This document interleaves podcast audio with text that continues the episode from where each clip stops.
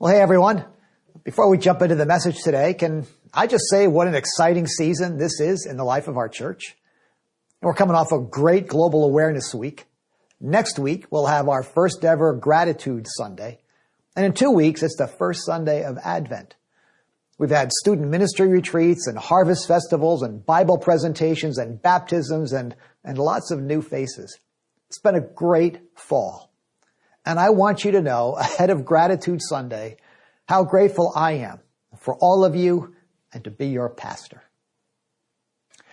Well, after that upbeat beginning, we're going to have to shift gears a bit as we get into the final message in our Exodus series, Scenes from a With God Life. Because the final scene in the series is a deathbed scene. Now, deathbed scenes can be both poignant and revealing. Witnessing someone's final moments of life, being with them in those final moments is about as intimate an experience as you can have with another person and often provides a, a window into their soul and into the mysteries of life and death and the life to come. I recently finished Ron Chernow's biography of George Washington. Now, if you've been listening to me for a while, you know I'm a big Washington fan. Commander in chief throughout the War of Independence, our nation's first and defining president, rightly regarded as the father of our country. Well, after, after refusing to serve a third term as president, Washington finally retired to his beloved Mount Vernon estate. The year was 1797, and he'd promised himself and his friends that he would live to see the new century. But on a December day in 1799, after surveying his land in a driving sleet storm, Washington came down with a chest cold from which he would never recover. Listen to how Chernow describes the scene. Washington's last day was spent in a lovely but simple setting, a plain bedroom prettily decorated. As he faced death, Washington's indomitable poise was remarkable. With preternatural self-control, he issued final instructions regarding his military papers and financial accounts. I feel myself going, he told them early in the evening. I thank you for your attentions, but I pray you take no more trouble about me. Let me go off quietly. Several times this most punctual of men asked what hour it was. Orchestrating matters until the very end, he had the presence of mind to take his own pulse and felt the life suddenly ebbing from his body. At that moment, on December 14, 1799, Washington perished at the age of 67. He died in a manner that befit his life, with grace, dignity, self-possession, and a manifest regard for others. Well, sooner or later, every human life comes to an end. And those endings can be both poignant and revealing. And today we come to the end of Moses' life. And if Chernow himself had been there, I don't think he could have composed a more vivid and moving description of Moses passing from this life. And in just a moment, we'll take a closer look at it. But, but let's remember first that, that death is only one of many endings we experience on our journeys through life. Graduation from high school or college is an ending. So is leaving a job, breaking off a relationship, moving to another part of the country, putting your last kid on the school bus, or dropping them off at college, the loss of a loved one, retirement, and then ultimately our departure from this life. But, but they're not just endings, are they? They're, they're actually passages from one season or circumstance to another. And those passages are fraught with emotion and uncertainty, with gratitude, hopefully, and, and maybe some regret. Maybe you or someone you love is in the midst of one of those passages right now. Now. Passages are inevitable on our journey through life. But how we handle them, how we face those endings, how we navigate those transitions, will set a trajectory for whatever comes next. Uh, the dictionary defines passage as the act or process of moving through something on the way from one place to another.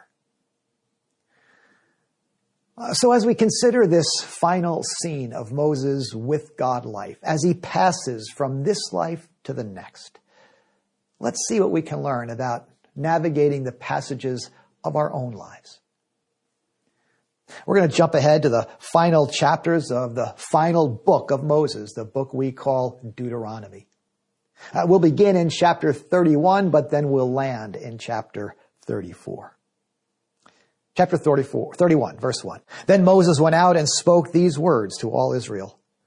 I am now 120 years old, and I am no longer able to lead you.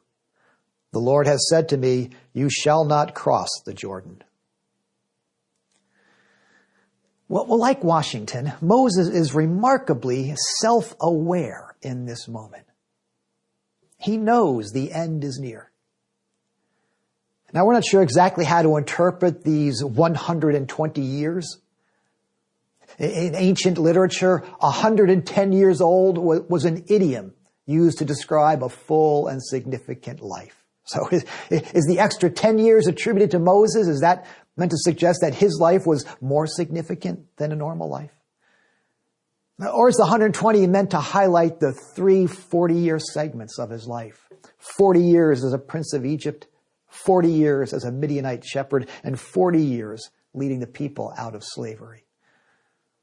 However we're meant to take it, the message is that Moses lived a long and productive life.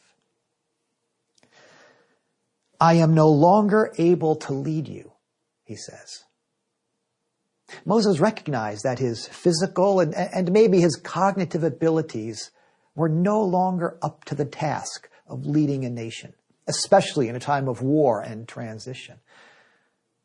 And the fact that he mentions his failure and his disqualification means he's, he's being honest with himself as he considers his life's work. Endings always call for a certain amount of reflection and self-assessment. We look back over whatever season is coming to an end. Childhood, a job, a relationship. And we wonder what we accomplished and what we learned and what we wish we had done differently. In fact, a case could be made that you're really not ready to make the passage into whatever's next until you've processed what's past. So like Washington, Moses is self-aware in this moment. And like Washington, he's intentional about the things he wants to say and do as he prepares to depart. Let's keep reading. The Lord your God will cross over ahead of you he will destroy those nations before you, and you will take possession of the land. Joshua will also cross over ahead of you, as the Lord said. Be strong and courageous. Do not be afraid or terrified because of them, for the Lord your God goes with you. He will never leave you nor forsake you. Now remember, this, this so-called promised land of Canaan was completely unknown to the people. Except for Joshua and Caleb, none of them had ever seen the land. They'd been told that it was flowing with milk and honey, but they'd never actually tasted that milk and honey. The one they, thing they did know about this land was that in their absence, it had been occupied by some really scary people. The Canaanites were hostile, brutal, warmongering people. They were like giants the spies had told them. And who knew what other challenges were waiting for them in that land? Endings can be scary because we don't really know what's coming next. As eager as we may be to walk across that stage and receive the diploma or, or to put that last kid on the school bus or, or to quit that crummy job or move to a new part of the country, We're leaving behind a life we're familiar with. We knew our way around that old landscape. We knew what was expected of us, who we could trust, where the landmines were. I, I vividly remember an, an ending in my life. It was the end of my three years serving as youth pastor at my home church just after college. I told you about it a couple of weeks ago. Uh, they were three very meaningful years of my life. I learned a lot about the work of ministry. I formed deep relationships with the kids and my fellow leaders. I ate a lot of pizza. But they were also three very stressful years. I, I didn't have healthy boundaries around my work. And that had made our first year of marriage really tough for Karen and me. Well, my, my last week with the kids was what we called Action Week, where, where we had a meeting and an activity every night, Monday through Friday. And on that final Friday night, I remember backing the church vans into the garage after taking the kids mini golfing or something like that. And as I pulled those garage doors down and they hit the ground with a thud, I remember thinking to myself, that's it. I'm done. And on the one hand, there was this great sense of relief and, and, satisfaction. I felt like a load had been lifted off my shoulders. At the same time, there was this sense of uncertainty and anxiety about the future. Uh, we were heading off to Denver Seminary with the hope of becoming a, a preaching pastor. But neither of us had ever been to Denver. We didn't know anybody there. We had no jobs. We had no place to live. And truth be told, we, we both wondered if our marriage could really survive a life of ministry. Endings can be scary because the future is unknown. It may be promising, we may feel ready for it, but there's always a certain amount of trepidation. What if it doesn't turn out to be everything we had hoped? What if we find ourselves tr- stretched and challenged in ways we never have been before? Who will our people be in that new place and who might our enemies be? Endings are always fraught with uncertainty. And so it was for the nation of Israel on the threshold of their passage into Canaan. So Moses wants to put their hearts at ease and assure them of a positive future. So he reminds them that Yahweh will still be with them and that Yahweh is the one they really need, not him. But he reminds them too that his successor, Joshua, is already in place and ready to take the mantle of leadership. As long as God is with them, they don't need to be afraid as they look to an uncertain future. And, and that same promise applies to us when we come to endings in our lives. When we find ourselves moving through something on our way to something else. God is still with us and for us in those passages. And He promises to never leave us or forsake us. And in the chapters that follow, Moses continues to prepare the people by reminding them of, of everything he has taught them, everything God has done for them. Uh, like Washington calling for his papers, Moses writes everything down for them, places it in the hands of the priests, and commands them on a regular basis to take it out and read it in the hearing of all the people. In chapter 32, he sings a song over them, warning them of the dangers to come and reminding them to rely on God. In chapter 33, he prays over them, naming them and blessing them tribe by tribe. Moses may be on his deathbed. He may not be the leader he once was, but he wants to finish well. And he wants to set his people up for success. Now, this, this message is is very personal for me. As, as you know, I'm, I'm walking with my parents through their twilight years. Now, they're not on their deathbeds, thankfully, but, but they're in the final chapter and they know it. Uh, my father has been very intentional about making sure all his papers are in order, that I know where to find everything. He's actually written it all out and put it in a notebook for me. Bank accounts, insurance policy, funeral arrangements, cemetery plots. They don't have a lot of money to give away, but, but we've talked about the missionaries and the ministry he cares about and about, about how he might be able to help the grandkids. Like I said, endings can be poignant and revealing. We all want to finish well, whatever season of life we're in, and especially when we come to the end of our earthly lives. So let's get to the final scene of Moses with God life. We find it in chapter 34. Then Moses climbed Mount Nebo from the plains of Moab to the top of Pisgah across from Jericho. There the Lord showed him the whole land from Gilead to Dan, all of Naphtali, the territory of Ephraim and Manasseh, all the land of Judah as far as the western sea. Then the Lord said to him, This is the land I promised on oath to Abraham, Isaac, and Jacob, when I said, I will give it to your descendants. I have let you see it with your eyes, but you will not cross over into it.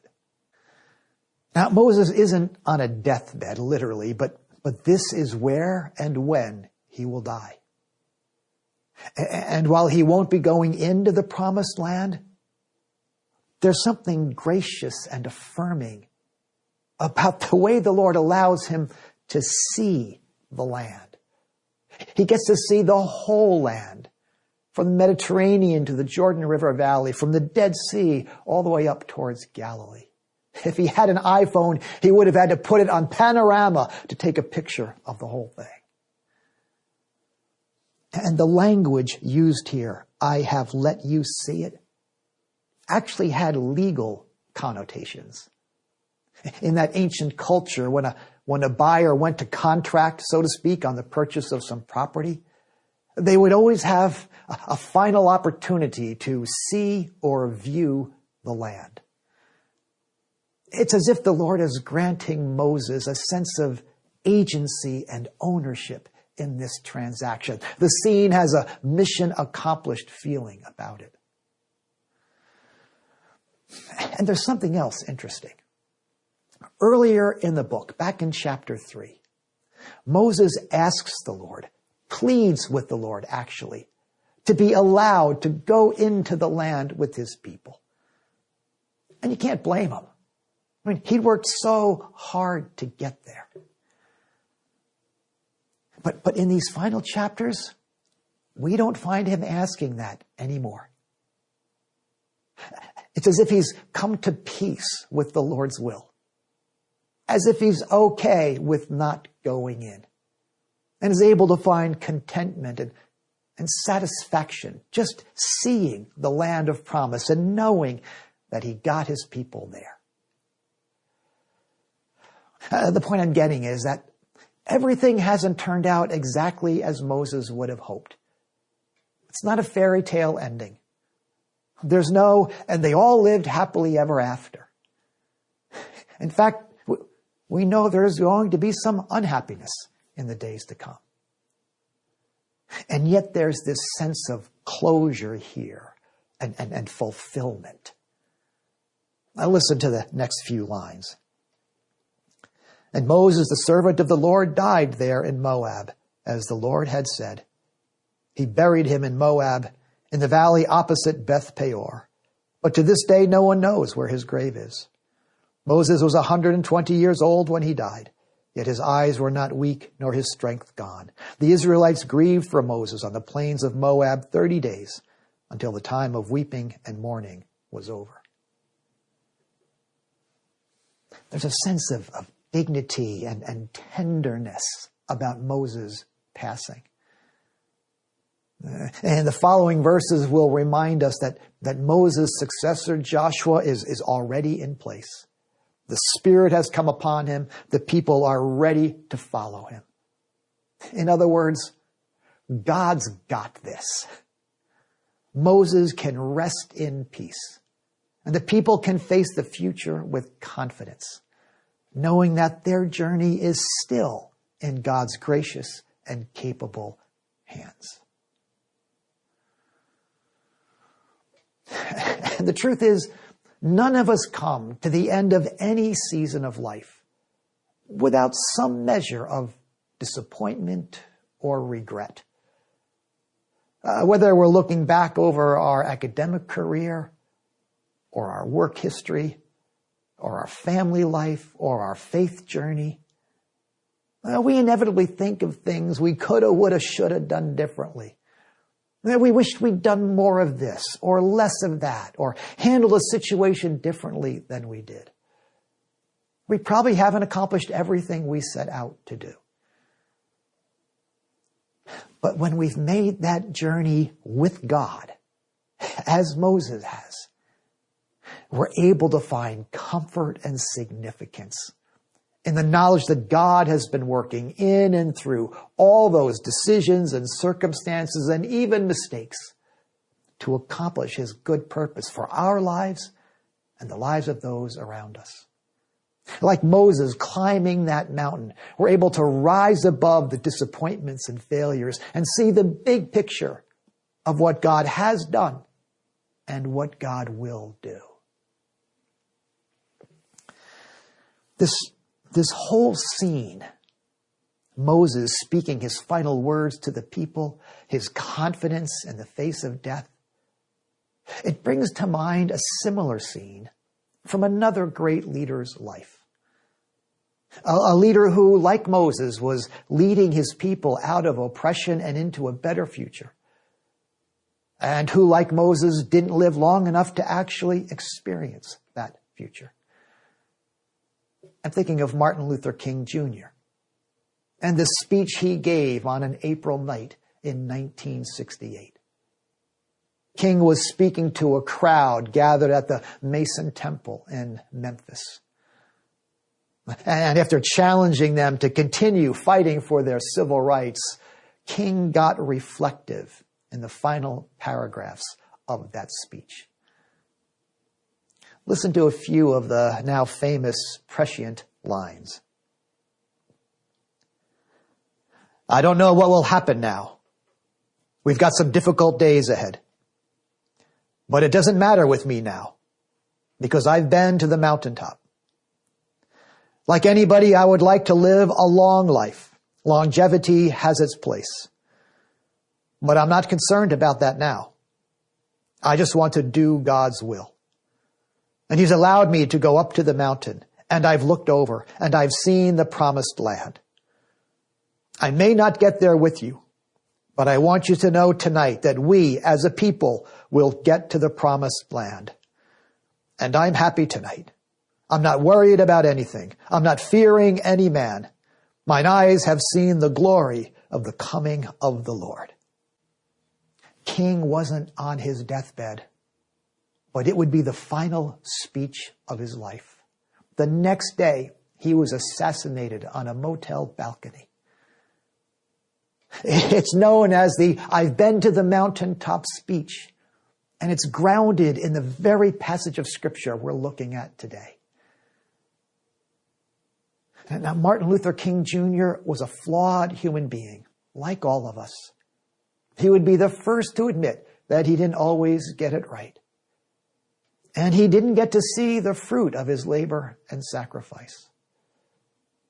But he was able to face his own death with peace and to envision a better future for his people because he knew that God was with him and would be with them and that the arc of God's universe bends toward justice. So here's our lesson from this final scene in Moses' with God life. With God, even our endings can be new beginnings. With God, even our endings can be new beginnings. Every time we find ourselves moving through something on our way to something else, we can find peace with what has been and hope for what is yet to be. For Moses, that meant he could be at peace with what he and the Lord had accomplished together. Listen to how Moses would be forever remembered by his people. Since then, no prophet has risen in Israel like Moses, whom the Lord knew face to face, who did all those signs and wonders the Lord sent him to do in Egypt, to Pharaoh and his whole land. For no one has ever shown the mighty power or performed the awesome deeds that Moses did in the sight of all Israel. Sounds like an Old Testament version of Jesus saying, Well done, thou good and faithful servant. What greater affirmation could any person hope for on the occasion of their death? And remember, this is a man who, who committed murder, who spent 40 years tending sheep in the middle of nowhere, who argued with God on a regular basis, and who failed big time at a pivotal moment of his journey. Apparently, when you live a with God life, your mistakes and failures can be forgiven and even worked together for good. But, but here's the even greater thing. It, it looked like Moses' life came to an end there on Mount Nebo. And from an earthly perspective, it did. But Moses' heavenly life was just beginning. And many generations later, we meet him again on another mountaintop in some pretty distinguished company. I'm reading from the Gospel of Mark. After six days, Jesus took Peter, James, and John and led them up a high mountain. There he was transfigured before them. And there appeared before them Elijah and Moses, who were talking with Jesus. How's that for a scene from a with God life? Five spiritual giants chilling on a mountaintop with the Son of God. If they had an iPhone, it would have killed on Instagram. Apparently, when you die a with God death, it's just the beginning of a with God eternity. What happened to, Moses on Mount Nebo wasn't an ending at all. It was simply a passage from this life to the next. And that passage awaits every one of us. And if we've chosen to live with God in this life, we can look forward to living with God in the life to come. Because with God, even our endings can be new beginnings. So, what does all this mean for us on a practical level? Well, three things at least. First, it means that we can trust God with all the passages of life. Every time we move through something on our way to something else, we can trust God to do something good. A week or so after closing that garage door on youth ministry with a great thud, Karen and I loaded up our Plymouth hatchback and headed west. And in the providence of God, the next three years became some of the most formative years of our lives. Uh, we made lifelong friends and connections. We gained vision and skills for ministry. And we laid the foundations of a marriage that would see us through 40 plus years of ministry. That ending was actually a new beginning. Uh, the second thing this means is that we can face the final passage of life with peace and hope. Knowing that the Lord and His people are waiting for us on the other side. That's a great comfort to my parents and to me as we walk through this season together. The third thing it means is that we can live every day of our lives with courage and confidence, knowing that God is with us and for us in our comings and goings and our successes and our failures. Through faith in Jesus Christ, our sins can be forgiven and we find freedom to begin again. And these truths aren't just for spiritual giants like Moses and Martin. They're for ordinary Christians like Brian and Roberta. Who's Roberta, you ask?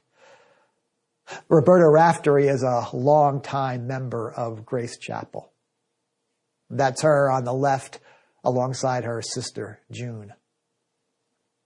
Roberta and her husband Lou came to Grace Chapel in the 1960s when it really was a chapel with a couple of hundred people. Over the next 60 plus years, they would build a home in Woburn, raise their six children, and serve the church and community in all kinds of ways. Lou served in the parking lot and with second graders downstairs. Roberta served in women's Bible studies and children's ministry and a ministry of writing. Uh, we marked Lou's passing here at Grace several years ago. In her 80s now, Roberta continues to serve her family, her church, and community. And a couple weeks ago, she sent me an email. Let me read you a few lines. This morning, as I was sweeping up leaves in my driveway, the Lord met me and gave me an insight that I want to share with you. Most people think of the promised land as heaven. But many years ago, the Lord revealed to me that the promised land is entering into the will of God for our life. It is entered into by faith and won as our own when we fight the good fight of faith to fully possess all that God has promised to give us in Christ. As I thought of this today, I realized that the Lord had brought me into my promised land. The land he has given me is my relationship with God through the Lord Jesus Christ. I have eternal life, the experiential knowledge of God as my heavenly Father, Jesus Christ his Son, and the indwelling Holy Spirit. My particular portion of the spiritual kingdom, the house God gave me to dwell in, is Grace Chapel. I did not build it, but once God gave it to me, I set out to maintain and help it be a place of glory for the Lord Jesus. God has seemed to tell me that I have fully possessed my portion of land that He had for me. And now He is seeking to show me how to live in the joy of what He has brought forth in me and through me over the years. Not that I am to have no labor in the days ahead, but rather He wants me to find joy in what He has given me. I would appreciate your prayers that I might know how to take from His hand all that He has given me at this time of the knowledge of His love for me and His blessings upon me. Roberta would be the first to tell you that it hasn't been a perfect life. There have been plenty of ups and downs and gains and losses and successes and failures. But it's been a with God life. God has seen her through all the passages of life and will continue to see her through all the way to that ultimate promised You don't have to be a spiritual giant to experience a with God life, to be used of God to accomplish His purpose in the world, and to enjoy eternal life with God in worlds beyond imagining.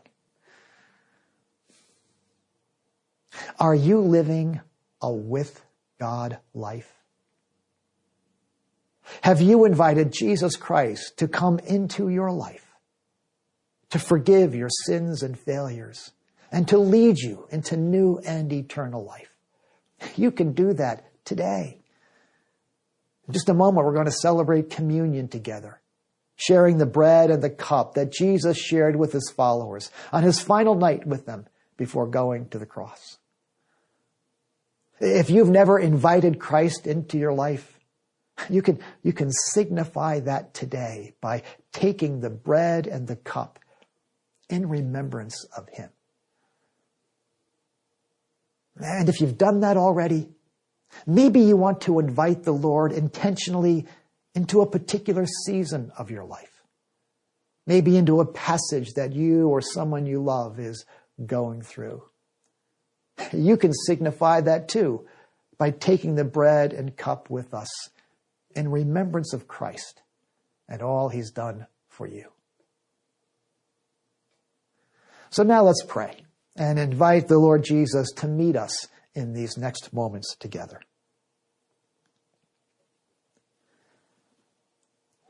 Thank you, Lord, for this journey we've made with Moses through the wilderness and to the promised land. Thank you for all we have learned about the with God life. Forgive us, Lord, for the times we have left you out of our lives, gone our own ways and our own strength, and fallen short of the good things you have for us to be and to do. Help us, Lord, to invite you into every activity every relationship, every decision, and every passage. And by your grace, bring us into the good land you have promised in this life and the life to come. In Jesus' name, amen.